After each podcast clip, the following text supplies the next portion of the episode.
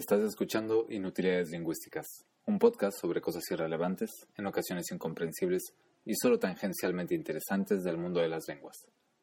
Episodio octavo, de los tonos en chino mandarín.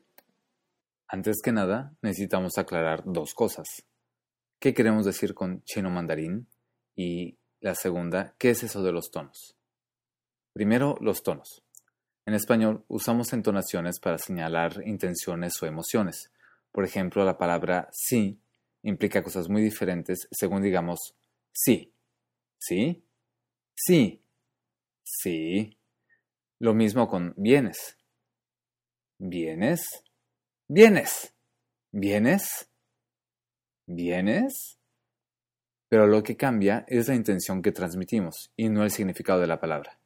Sí no se convierte en casa o soñar, y bienes no se convierte en mesa o crecer, solamente por el cambio de entonación. Sin embargo, hay lenguas donde lo que cambia no necesariamente es la intención, sino el significado, como el chino. Y ahora, el chino mandarín. De manera simplificada, podemos decir que el chino, así, sin mayores calificativos, es una abstracción. Cada zona, e incluso casi cada ciudad, tiene su propia manera de hablar. Aunque en general la gente les llama a esas hablas dialectos, algunos son tan diferentes como el español lo es del portugués, del francés o del rumano. Lo que conocemos como chino estándar o chino mandarín es en realidad una creación. La pronunciación tiene su base en el habla de Pekín y su vocabulario tiene su base en las hablas mandarinas del norte, centro y sureste.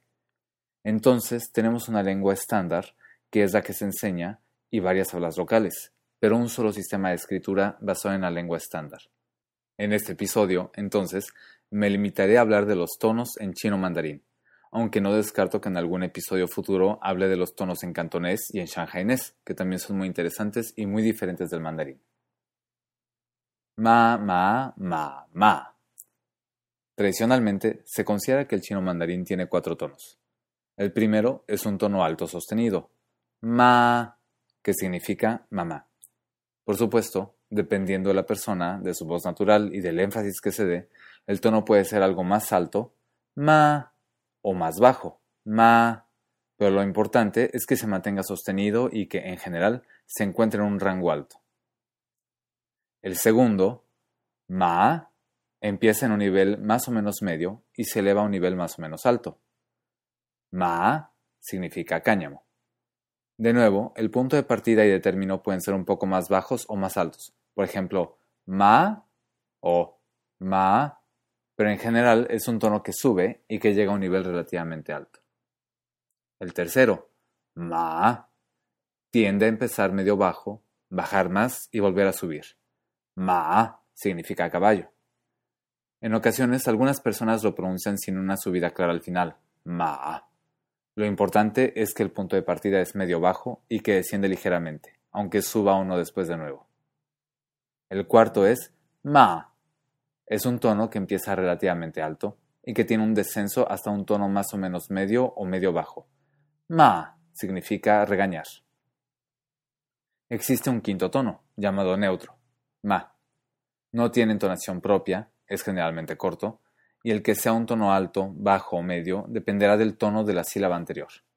Ma es una partícula que se pone al final de una frase para indicar que se trata de una pregunta, algo así como un símbolo de interrogación pronunciado. Así tenemos, entonces, que mamá, cáñamo, caballo, regañar y la partícula para pregunta se dicen ma, ma, ma, ma, ma. Y la frase hipotética está regañando mamá al caballo, se diría mamá, mamá.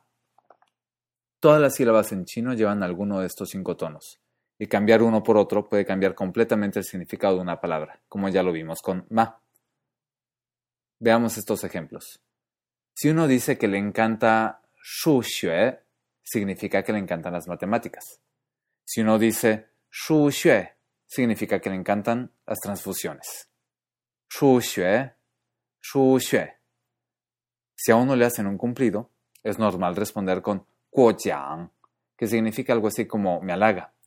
Pero si uno dice guojiang, terminará diciendo mermelada. Guojiang, guojiang. Si uno pide tang en un restaurante, obtiene sopa. Pero si uno pide tang, obtiene azúcar. Tang, tang. Si uno pide la cuenta en un restaurante, dice tan. Pero si uno dice tan, suena a compro huevos. tan, tan. Si quieres halagar a alguien porque hizo algo, puedes decir que es inteligente. Ta ming. Pero si dices ta ming, estás diciendo que está siguiendo órdenes. Ta ming. Ta ming. Probablemente uno de los pares más curiosos son el verbo comprar, mai, y el verbo vender, mai. Mai, mai.